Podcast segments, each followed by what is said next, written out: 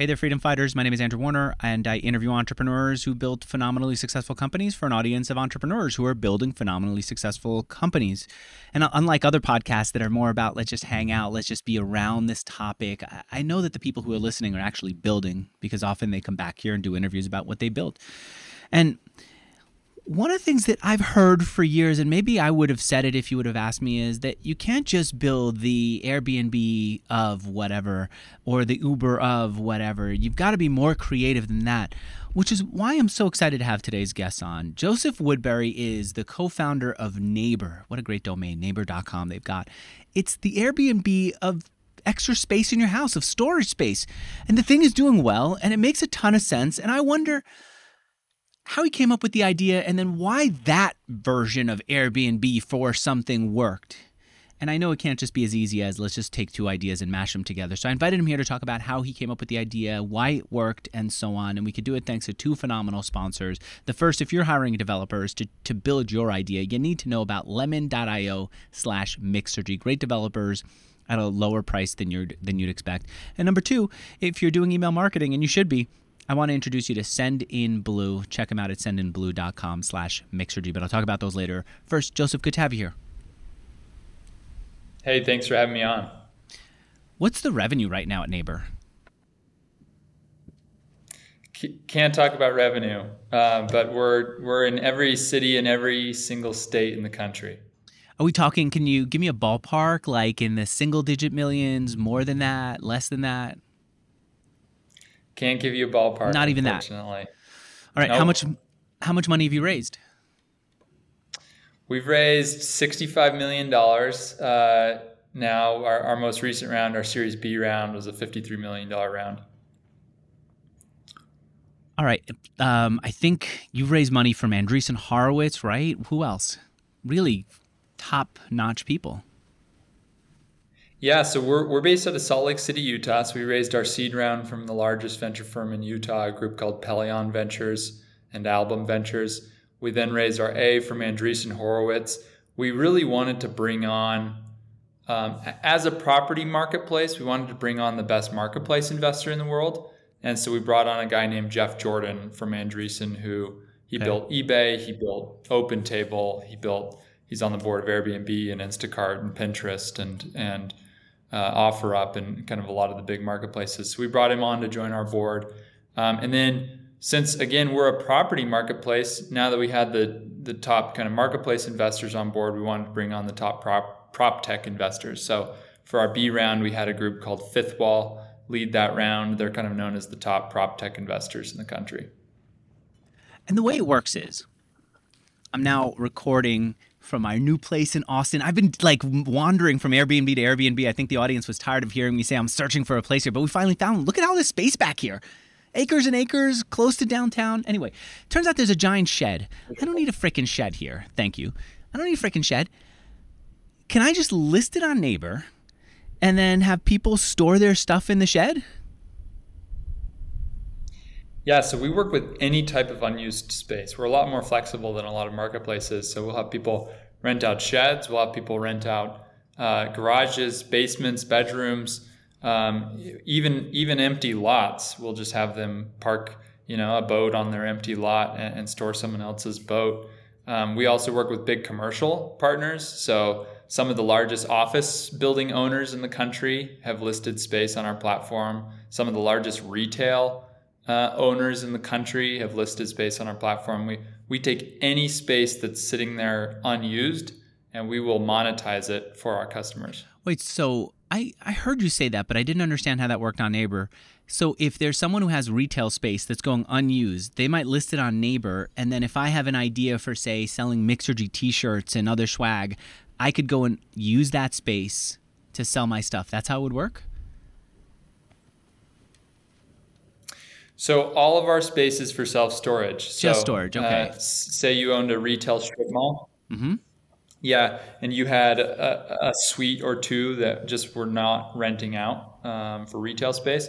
We'll take that space and we'll rent it out for self storage, and we'll have people store items in that retail space. Okay. That way, you know these big REITs that are operating right now at at eighty percent occupancy or, or less uh, many times, and they're really struggling to get to high occupancy rates Yeah. right now. We keep the lights on for them. We keep the cash flow coming. Meanwhile, people are using more and more storage. Storage is pretty expensive, and I remember we were paying until now, until we got our place, no, two hundred and eighty dollars a month for a tiny bit of space, and we'd have to drive an hour up 50, 50 minutes north of uh, Central Austin to get to it. It was so frustrating, and that's what you're eliminating. What about this? Yeah, you- does does a dude just come into my house whenever he wants to get his stuff? So you as the host get full control over your space. When you're listing your space, we'll ask you a bunch of questions about access. Different hosts set different access levels according to their preference. You could you can say, "Hey, business hours only, after hours only." Um, we'll have some hosts even even set it to where it's by appointment only, so you Okay. have to set up an appointment in order to come come by. Anything's kind of on the table. Oh, that's phenomenal. All right, let's talk about how you came up with the idea. Uh, to be honest with you, I was kind of skeptical about the story that I've heard you tell, which is your co-founder was going to to South. Uh, was it South America? He was going to. That's right. He well, he just gotten married. I mean, he was he got married and a week later him and his new wife headed down to South America. Hadn't even had a chance to like put their items together yet in an apartment or something. So they needed to desperately to find a storage unit um, in the couple days before they were leaving. And they ended up kind of having the same experience everyone has when they go to get a storage unit. Sounds like the same experience you had. He, he looked and all the facilities close by were completely full. That's kind of a nationwide phenomenon right now. I think the average occupancy rate across the country is 96% right now. So over 50% of facilities are completely full. They have no more room. And so he was going to have to drive a half hour to the next city over um, uh, just to find one with any vacancy. And he was like not willing to do that. sounds like you were willing to drive 50 minutes, um, which is even longer. And, and then, of course, you're paying these extremely high prices. It's the largest subscription payment that most Americans make. You know, you pay 10 bucks a month for your Netflix and 30 bucks a month for your your internet. There's really nothing you're paying, you know, several hundred dollars a month for, uh, except for your mortgage, right? And so, frustrated with this whole situation, he found a friend that was willing to let him store in his garage. Um, he stored there for the four months they were in South America. He went to pick his items up after he got back from South America, and and he, he just had the thought like, why doesn't everyone do this? I felt so much more peace of mind knowing my items were in a nice, clean garage in a neighborhood I trusted, much better than one of those dirty storage facilities. And I saved a bunch of money too. Why isn't there, why has someone not built a marketplace um, where you could find empty space in your neighborhood? So it wasn't just sitting around saying, look, Airbnb is doing well. What else can we turn into Airbnb? There's a dude now who has a company that does Airbnb for pools. You get to rent your neighbor's pool and go swim in it or have a party in it. It's just how do we apply this model towards all these other things that people do? That's not your approach. That wasn't how you got got to it. Well, you, you know, you, you kind of raised this question at the at the start, and my thoughts on it are I actually agree with a lot of the naysayers that that it, you can't just do Uber of this or Airbnb of that, of that. Um, marketplaces, the marketplace model only works when applied to a very massive industry because it needs scale to operate. You know, if you were to go start a company to say um, do uh, Uber for I don't know snowboard sharing or, or ski sharing, that's great, but there's there's not a a high enough frequency volume there um, of people sharing snowboards. Uh, I'm sure you could find people to use that in a niche situation, but marketplaces work in these extremely large, old, archaic industries that are very unsexy until they're disrupted. Think like taxis. You know, no one was like, "Oh wow, taxis," or hotels. Um, no, no one was getting excited about hotels, but they're both massive multi-billion dollar industries that are just a terrible user experience and self-storage is is no different it's this it's this extremely huge it's like eight times the size of the taxi industry the storage industry is And it's this extremely huge industry that no one enjoys using, and that prevent, presents a great opportunity to provide a better peer to peer solution. I had no idea it was that big. I had no yeah, idea. we've we've uh, p- you know, you don't notice them because they don't have the the big signs. They're all zoned industrial. Mm-hmm. But uh, we like to tell people um, it's people notice restaurants. They're easy to see. They're easy to to compare. And um, we like to tell people there's we've now built more storage facilities in the U.S. than we have McDonald's, Starbucks, Dunkin' Donuts, Wendy's, Domino's, uh, Walmart's, Home Depot's, and Costco's combined. Um, so, like, there's roughly 14,000 McDonald's in the United States, uh, and there's around 19,000 cities in the United States. So, if it feels like there's a McDonald's in every city, that's because there basically is a McDonald's in every city. Um, but storage is much more common. There's there's around 60,000 storage facilities. So if you go to a town that doesn't even have a post office, it's so small there's going to be multiple self storage facilities in that town. So, how much of this analysis were you doing before? Were you sitting and saying, let's see how big this market is, let's understand if it makes sense to do a marketplace here, or did you say something else? Yeah, so like none of this drove my co-founder's idea. You know, he he had the idea um, in in the way that I think most ideas come, and it's it's not by sitting and thinking what's the perfect market to go into. It's it's having a personal pain point, solving that personal pain point, and then thinking, oh, this solution that I created for myself to solve my own pain point could uh, be useful for a lot of people.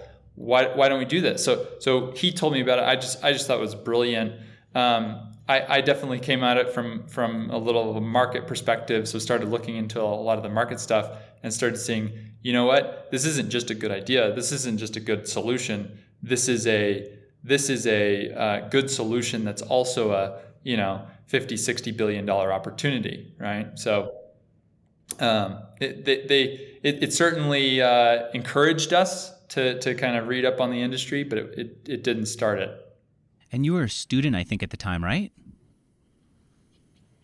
Yeah I, all of us um, very non-traditional well, i don't know you know sometimes I think this is is the traditional background these days. But none of us were planning on doing a startup. Um, we were all kind of headed off to professional services jobs. We'd all accepted full time jobs.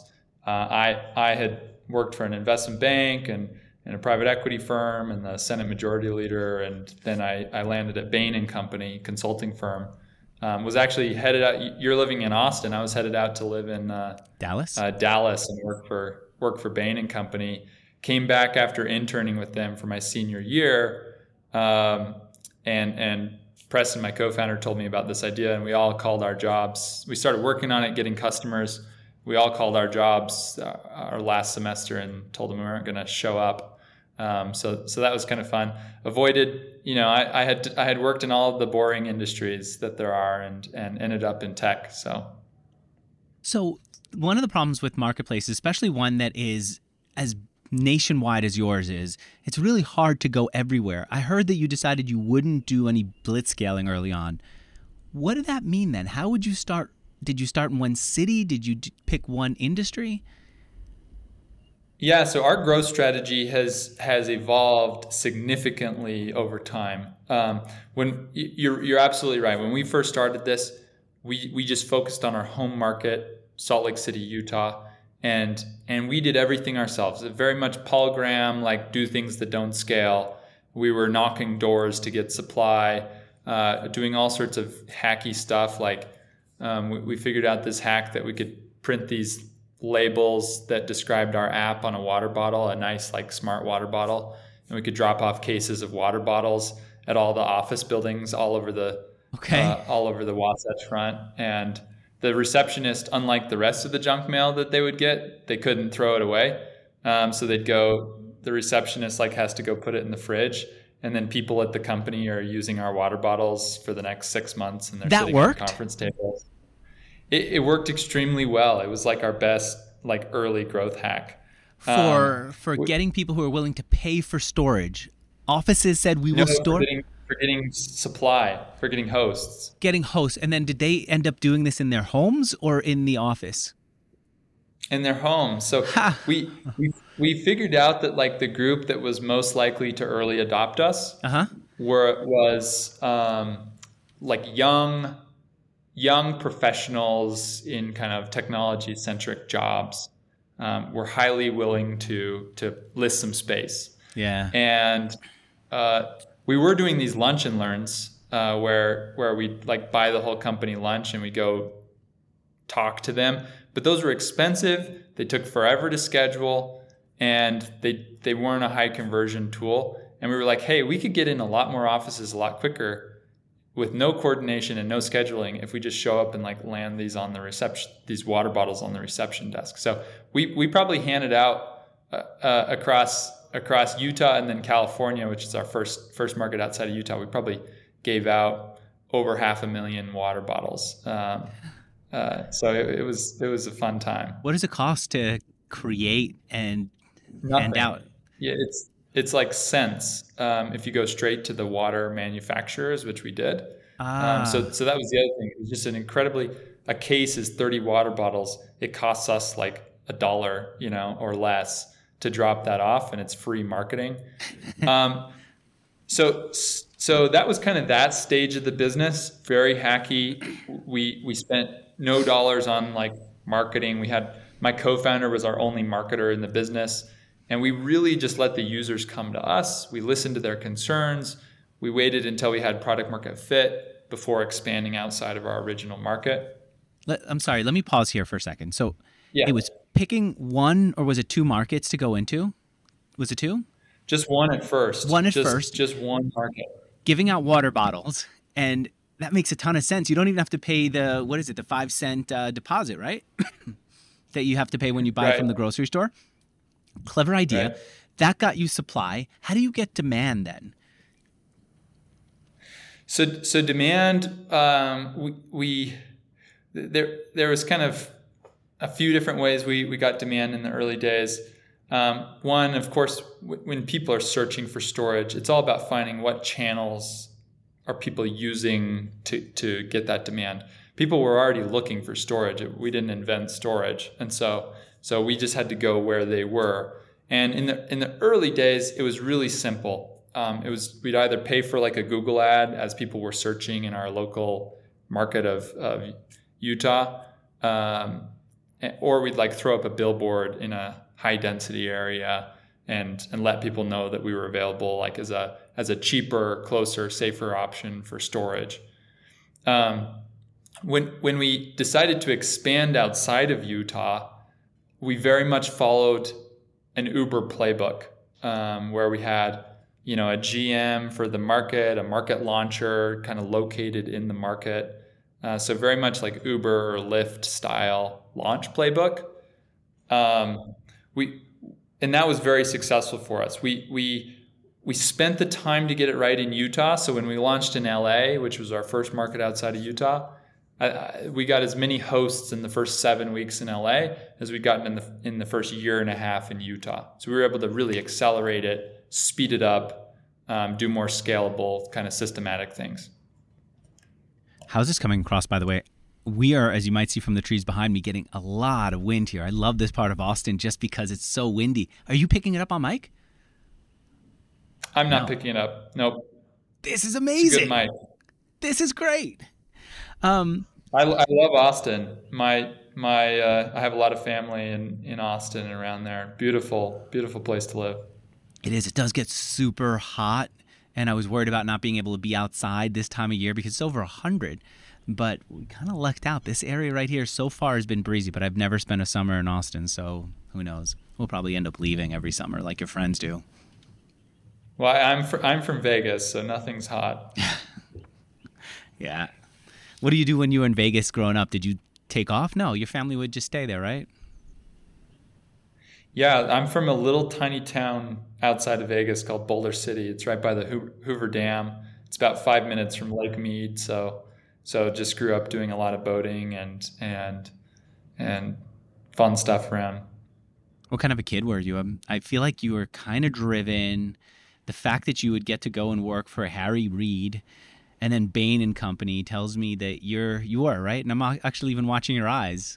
I, what was it like? Yeah, yeah. I mean, I was, I was, uh, you know, if I had to describe my my high school, it was like very into sports, very into politics. You know, as are we all, right? You know, it seems like what everyone's obsessed. With. It wasn't when I was in school, but now it was. I used to be into Rush Limbaugh and then the Conservative yeah. Chronicle, which was this this newspaper essentially that would then go and license all the columns of every conservative person. I only got that because Rush Limbaugh recommended it. And I would drive everyone crazy talking politics to the point where now I don't talk politics at all because I know that people couldn't stand me because I would talk politics so much. Was that you? yeah, it was. Yeah, uh, I you know I I didn't, I didn't, I don't know that I had the self awareness you did, so I don't know if it drove people crazy or not. Um, I didn't have the self awareness yeah, till later. My, my, in my junior year of high school, I, t- I took a bill through the legislature, so I was I was very into it. Wow, what was the bill, and what did you think you were going to be when you grew up? It it was so Nevada um, heavily reliant on gaming income, right? Just it pays for everything. The taxes on gaming pay for the schooling, pay for the infrastructure, kind of everything. But but when I was in high school, this was kind of when other states were starting to open up gaming, right? So you, you had gaming opening up in, in a lot of states being legalized. And the thought was, hey, we need another industry. We need another like core industry to power state revenue. Um, and what do we have? You know, what are our natural resources? Well, Southern Nevada has the highest solar, you know, potential of any area in the world. Um, this was before they built a lot of solar plants down there. Now Southern Nevada is home to like the largest solar plants in the U.S. Um, uh, same in the desert. Desert winds, highest wind potential. Um, up north, you have extremely high. By Tahoe, you have extremely high geothermal potential. So it's like Nevada should be the renewable capital of the world. Um, so actually, it was kind of a marketplace bill. Uh, I, have never really thought of it that way, but but kind of thinking of it from neighbors' standpoint, the bill was to allow anyone to put solar on their roof or or anything and tap straight into the grid and get essentially paid for whatever energy they were producing to the grid. Uh, have the the utility company pay them for that energy um, and kind of crowdsource energy to really spur investment. So, yeah. Wow. And so that worked, and it's still on the books now, I think, right?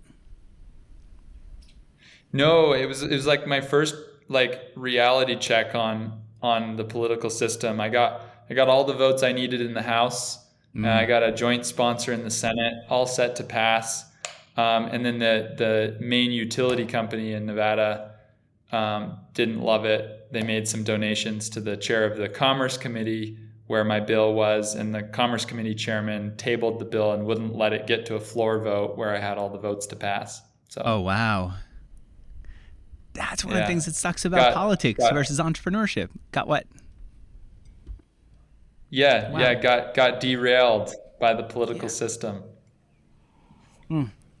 Yeah, you know what? That's why. That's another reason why I gave up politics. It just feels like so many people arguing and not getting anything done, and almost through arguing, making their case worse versus entrepreneurship. You could just build the thing you want to see in the world and there's less resistance, more support. And I wanted to create Mixergy as a way of championing it, but now I don't even think it needs championing. The world recognizes entrepreneurship is the future. All right, let me take a moment. I want to talk about my Absolutely. I want to talk about my sponsor. It's lemon.io. I've been saying up until recently that if Joseph, if anyone wants to hire a developer, Lemon has phenomenal developers at incredibly good prices. What I should also emphasize is that it's more than that. They will help you find your startup's what they call chosen one, the person who's supposed to be the perfect fit for your company in less than 24 hours. And you don't have to do the whole scrambling, posting ads, looking through results, and all that because that's what they do at Lemon. They will do it for you. And they also have a zero risk replacement guarantee. You're not happy, they'll take care of you. And they do it all with their custom assisted matching. You tell them what you're looking for, what's the project you're working on, they will find the right person for you. So if you're looking to hire developers, go to Lemon. Yes, you'll get a great price, but you'll also get quick match and zero risk replacement guarantee. If you use my URL, you'll even get a lower price than everyone else there gets, everyone else gets. It is lemon.io slash mixergy. If you've got a project that needs a developer, if you're looking to hire developers, you need to do it fast, or if you're looking to hire developers and don't want the risk of a full time person on your books, go to lemon.io slash mixergy and they'll take great care of you. I'm hearing them advertising everywhere. They must be doing well. All right. So once you figure that out, how much of a playbook did you put together and and what did that playbook look like? Yeah, so so we kind of really honed in on this Uber playbook. Uh, we launched several more markets across the country: California, Texas, Florida, New York, a lot of the largest markets in the country. Um, that was working for us.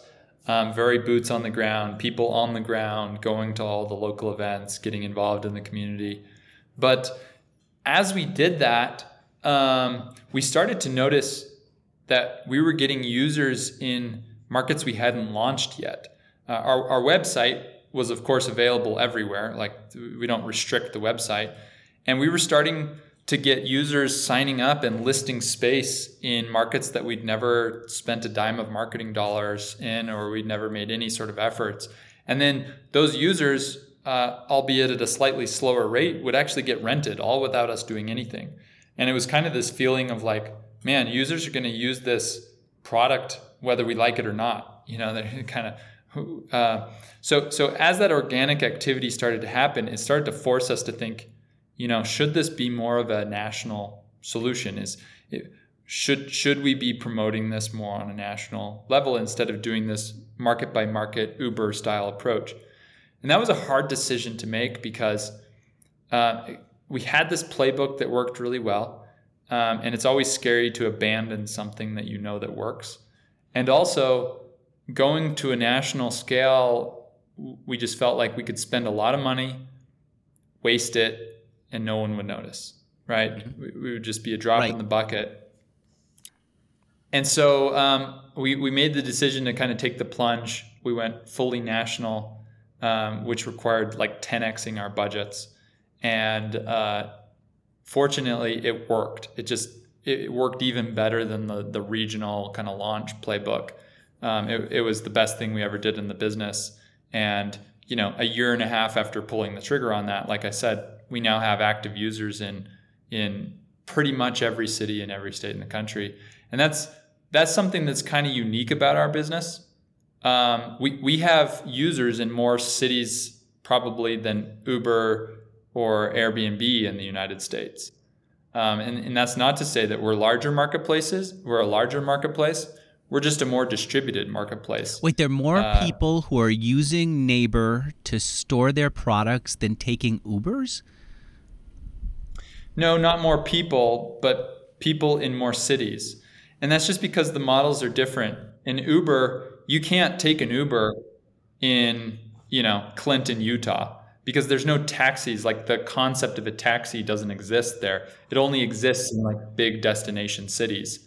And uh, airbnb similar it's a destination website. You, are going to find airbnbs in large cities. You're also going to find airbnbs in very small cities but only cities that people visit so you'll find airbnbs in salt lake city san francisco you'll also find airbnbs in uh, sedona arizona and moab utah but you're not going to find Airbnbs in Clinton, Utah, because like no one travels there. Um, but with storage, like I mentioned at the start of the, the show, you go to a town that doesn't even have a post office, they're going to have multiple self storage facilities. So we can have we can have hosts in every city in the country. You know, even a city you know, that's got two thousand people. I guess I, I was wondering about that because now that I left the big city, I'm we're still in Austin, right? But I'm a little bit in a smaller city than I've been in uh, just about any other time in my life. I notice that people have space. They have big garages. They have extra uh, closet space. They have extra bedrooms. Do they even need storage outside of the bigger cities? Yeah, when we started this business, um, we were we were positive, we were sure that this was only going to work in large cities and suburban markets, mm-hmm. right?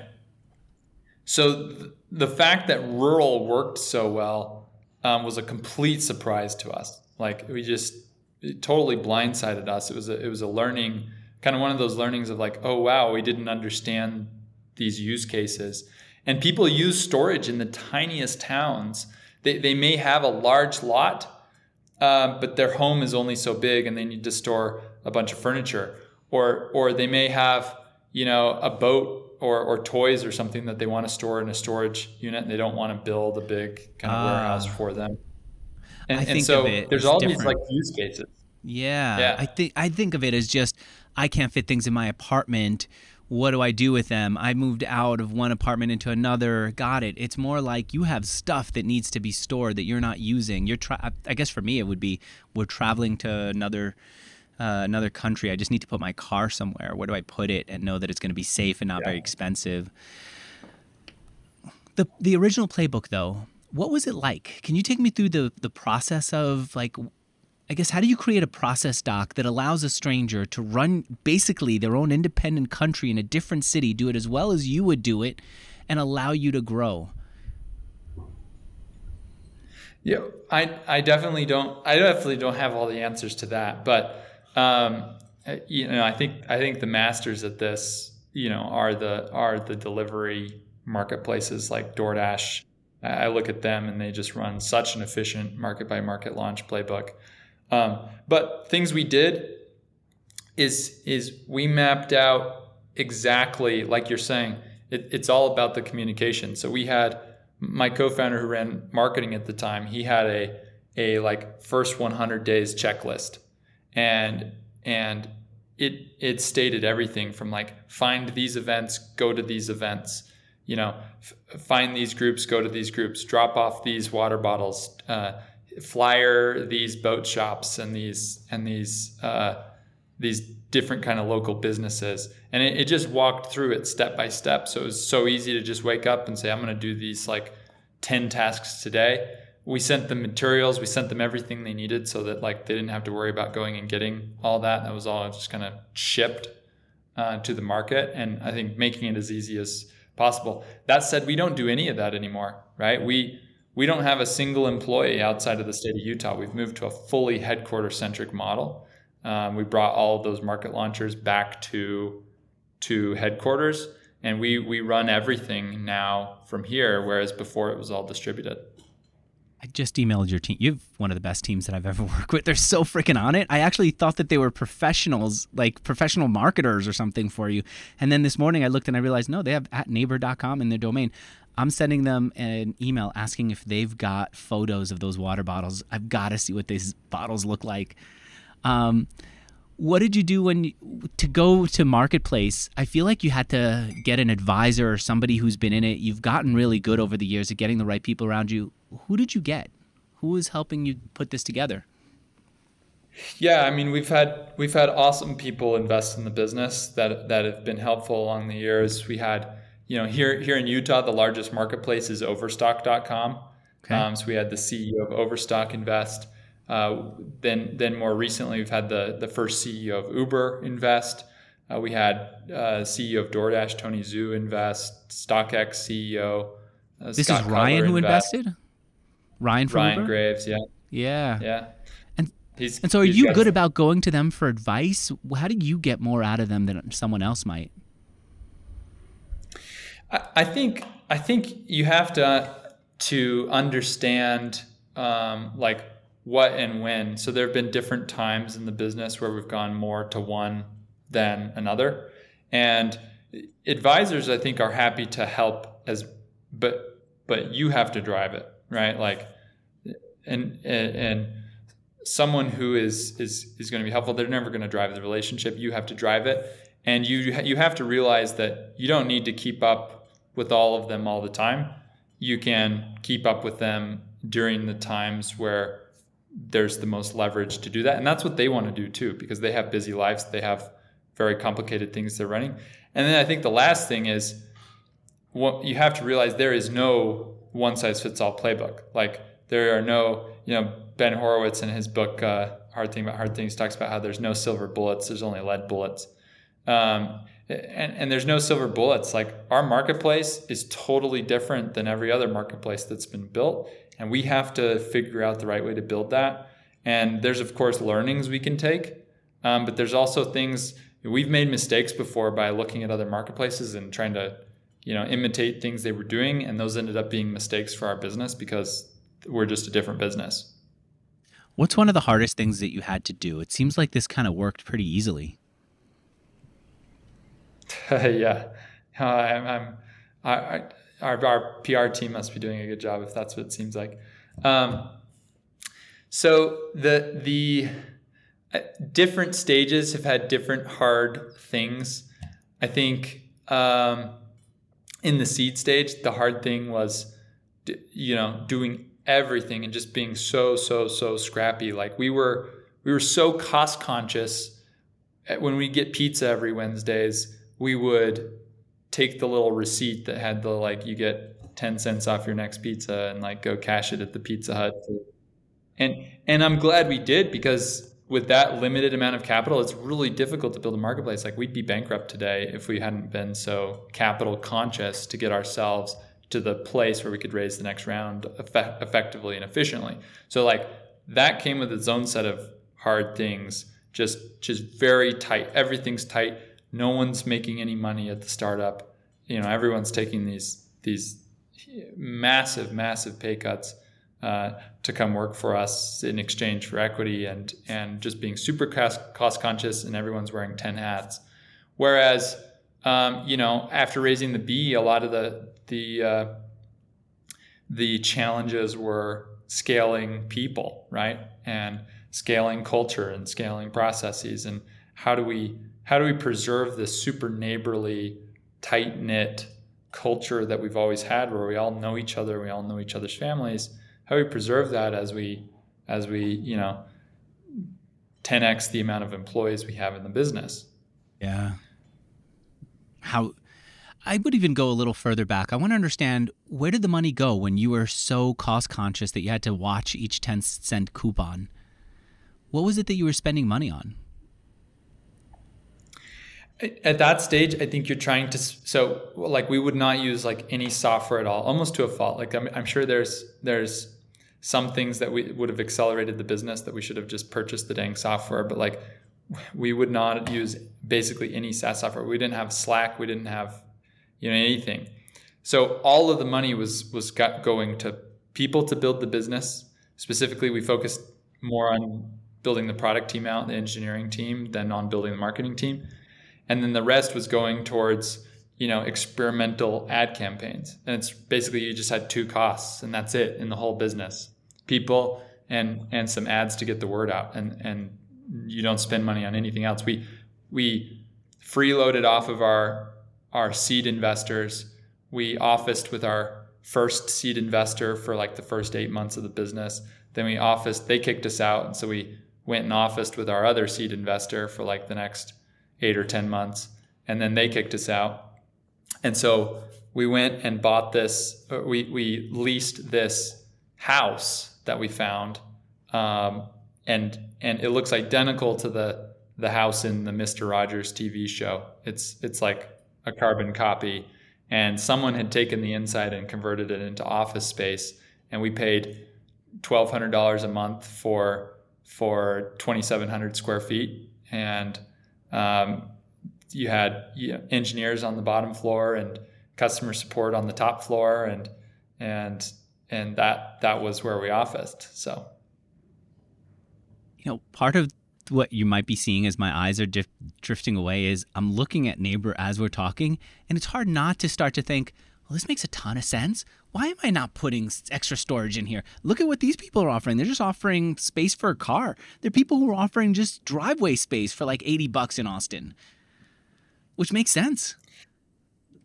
Yeah, and and some people get really entre. What I love is is marketplaces create almost shadow markets, mm-hmm. um, and, and there's there's some really entrepreneurial people out there. So there's a lot of people. They're your average user you know they're they're just renting out a spot they make 200 yeah. 300 bucks a month right but uh, then then there's these power users that are like you know what i i could make a lot of money off of this and they'll they'll go and and take a property and they'll make sixty thousand dollars a year off of that property. And we, you know, we have some of these these REITs that make a lot more than that. You know, they're listing millions of square feet and, and so they're making inordinate amounts of money on the platform. But I'm just talking not even like not even the REITs. I'm just talking individual like people, homeowners that get creative, get entrepreneurial, have a big lot or something or a, or a big custom garage they've built and and make sixty thousand dollars a year on the platform.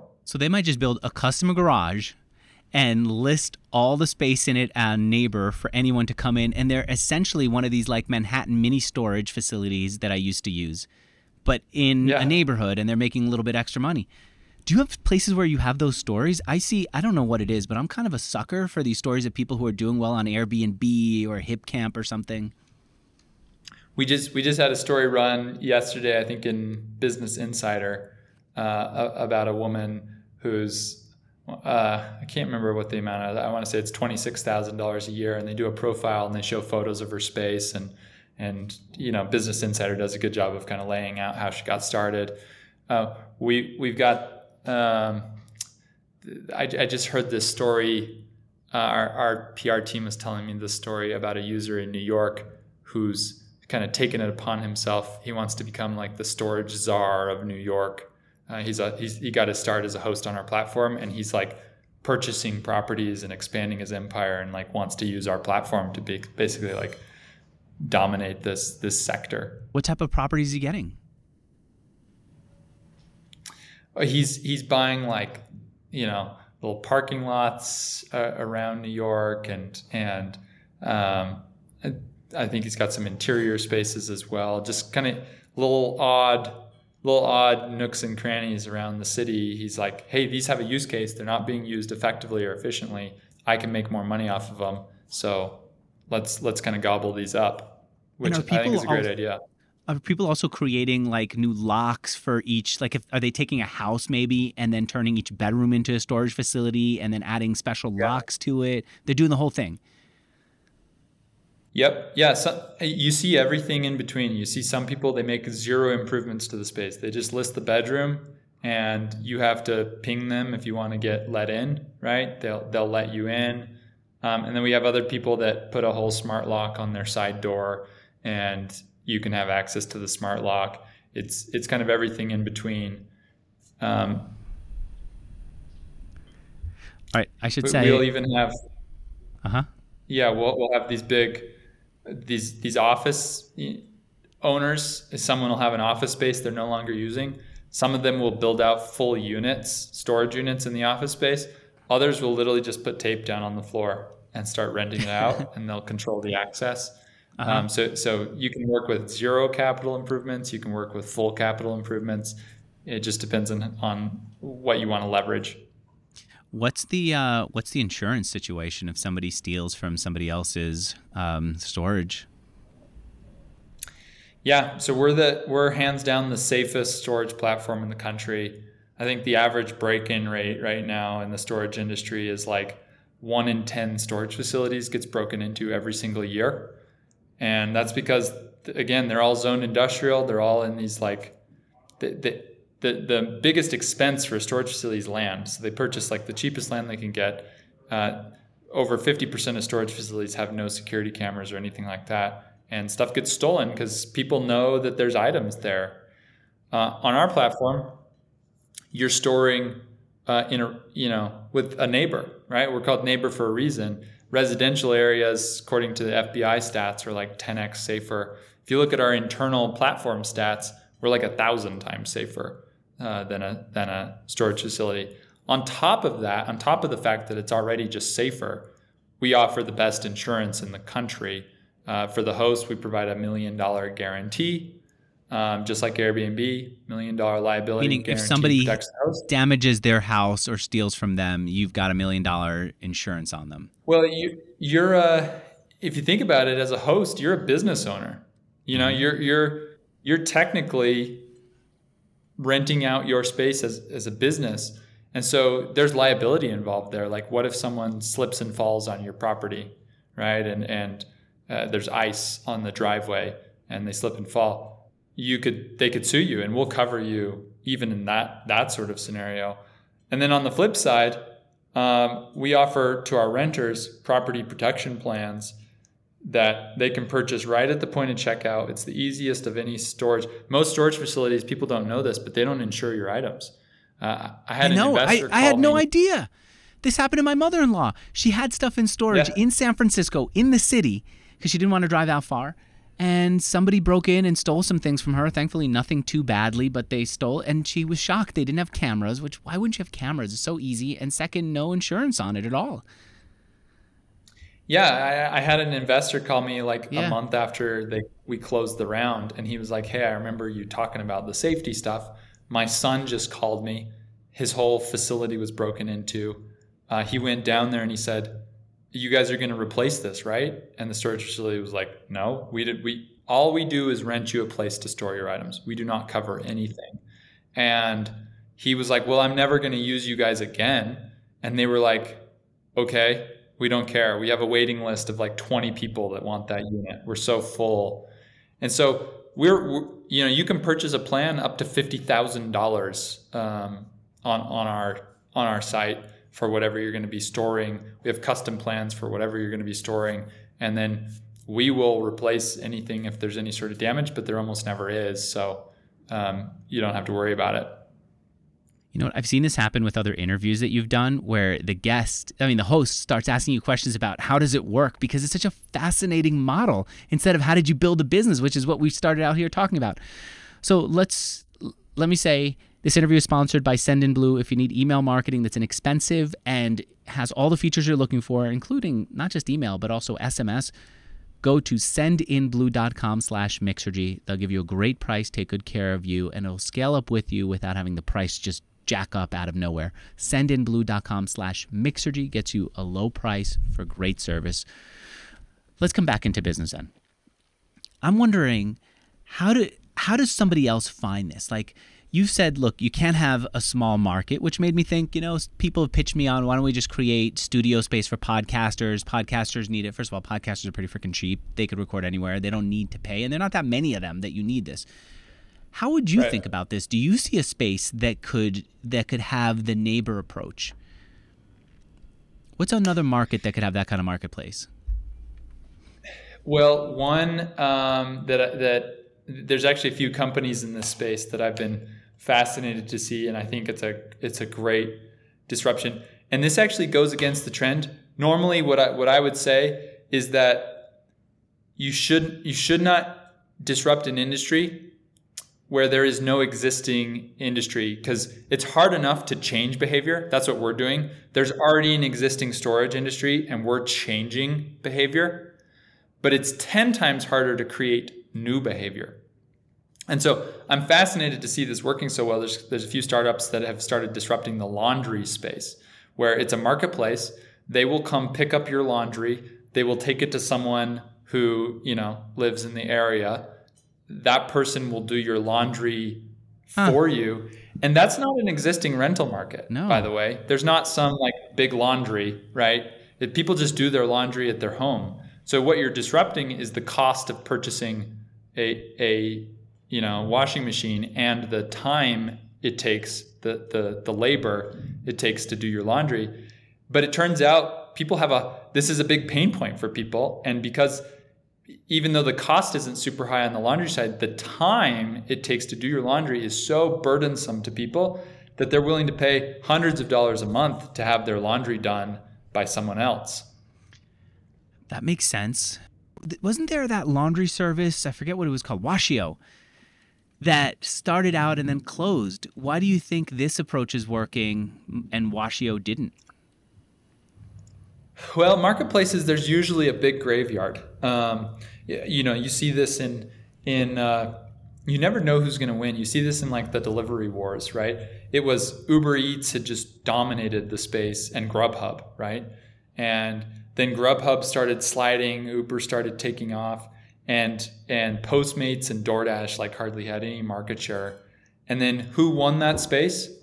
DoorDash won that space, even though they were like the furthest behind all the rest of them. Um, if you look at the the you know kind of marketplace for self storage, we, we didn't realize this when we started the business, but we got six months, eight months into the business, we started doing more market research, and we realized there had been hundreds of companies that had started this exact same concept. There was a there's a massive graveyard. It had been like every single year, five people started this idea. It, it lasted for six months and then it failed. Um, so so you know, I, there, there's a couple I've I've heard of here in Utah. One's called uh, um, Sudshare. Another one's called Dree uh, Laundry that I think are both doing a really good job. And I think they've learned from some of the failures of of Washio, and you know, it's that's kind of how marketplaces go. You're saying it's just natural for them for, to have a lot of people try, and what makes one work where another wouldn't. It's there's not a checklist that there that you need. It just sometimes works, sometimes doesn't. What about Omni?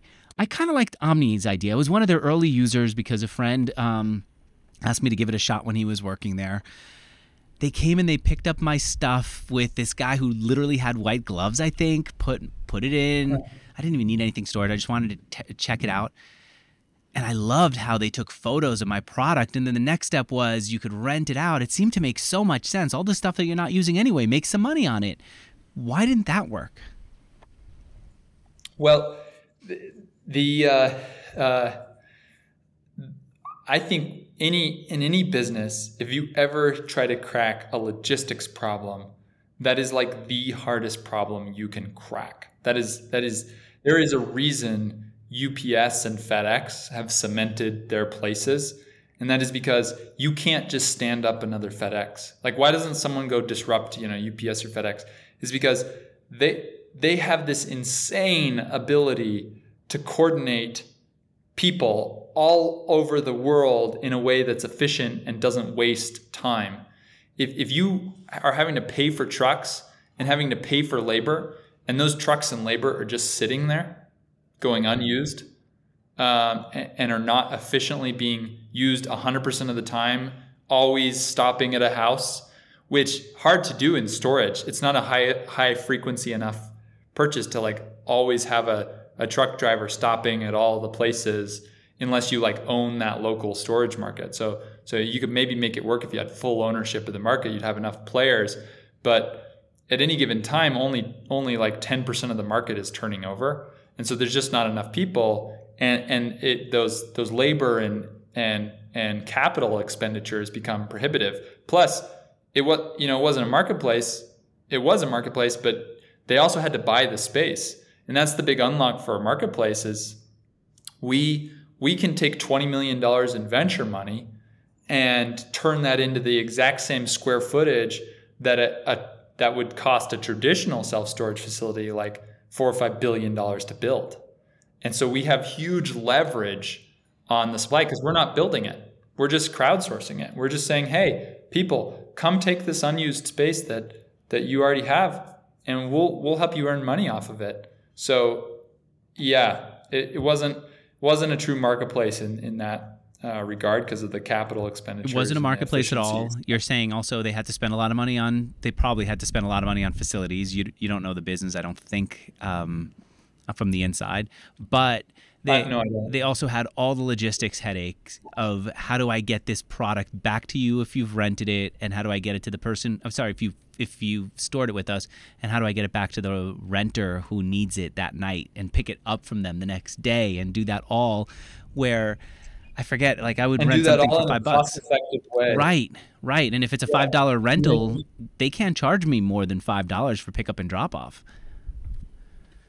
Exactly. And and people are super cost conscious in the storage industry. They they want what's cheapest. And so if you're going to be a premium product with a premium service, that's difficult. I, I kind of actually think there's some comparisons to be made with WeWork in a way, mm-hmm. right? We WeWork was kind of billed as a tech company, but they were taking a lot of venture money and putting right. it into physical assets, and you don't you don't get leverage on physical assets. You get leverage on software. Do you think, Joseph, that the idea of I mean, it's still a lot to be unlocked in having the things that people don't use around their house get turned into rental uh, money do you think that if it was more of a marketplace where people just took photos of the stuff in their house that they weren't using, like maybe they had a bike that they hadn't used in a while, take photos of it, list it for rent, and then have the person who wants to rent it come to their house to rent it and pay a fee that way. Would that work? I absolutely think there's a there's a massive opportunity for a hyper local uh, marketplace. That's actually part of our long term vision as a company.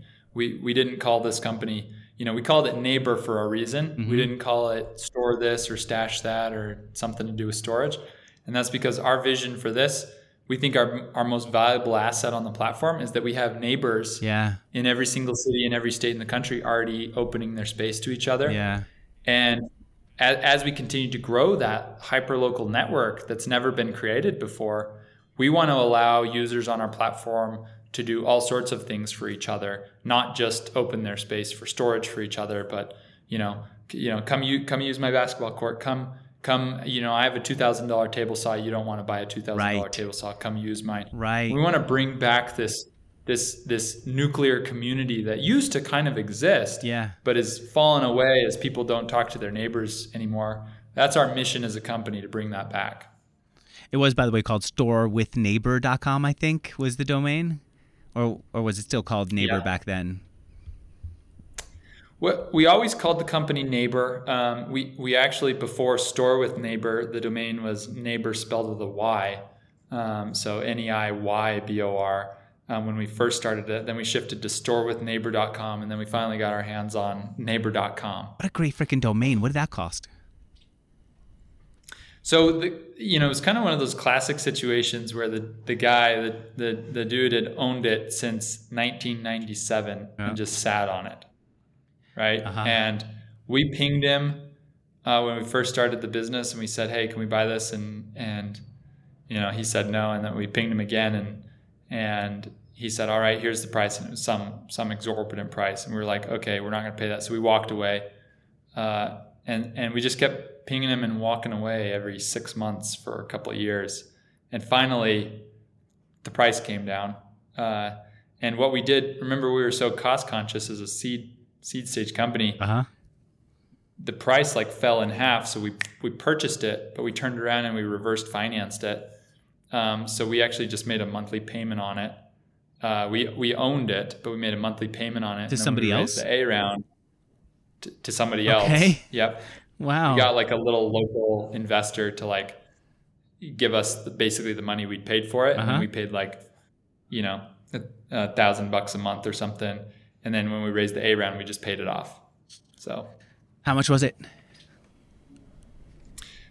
How much was neighbor.com? Yeah, that seems like a great domain. 200 wow great price i know and i could see also great how price. it wouldn't be useful for anyone else it's not like people are typing in neighbor and then signing up for insurance or something there's not affiliate commission that's a natural from it it just makes sense for your model Wow, Joseph, what a great freaking business! And I think I, I think I might want to try having somebody come and use the shed. I don't even care so much about the hundred or hundred fifty dollars. I just want to see how this whole thing works from the inside. It's it's a fascinating model, and it kind of makes sense the way that there's some people who are like buying properties to list on Airbnb. I think there are going to be more and more people buying just empty lots to list on Hipcamp for camping. I could understand that there'd be people who just say I'm going to buy the cheapest property in my neighborhood because I think, like, especially look at Austin, you see there these really beaten down things that eventually will get destroyed and replaced. Say, you know what? It's still in a decent location. It takes maybe five extra minutes to get to. I'm going to buy that. I'm going to turn that into a neighbor storage facility, maybe put some locks on the thing, make it easy for people to come in and out. Stuff like that makes total sense. And of course, for parking. All right. Thanks so much for being on here. Thanks so much for having me. All right. Thank you all for listening. And I especially appreciate we tried this before. I had a mistake in setting up. I love that now I've been able to set up recording outside. My next problem, first of all, I want to hear from people. Can you hear clearly? Is this working out? And my next problem is Austin's going to keep getting sunnier and sunnier. I need more sun protection, but I do not want to go inside. All right, we'll work on that. And Joseph, you'll work on on changing the neighborhood uh, experience. Thank you, and thank you all for listening. Bye, everyone.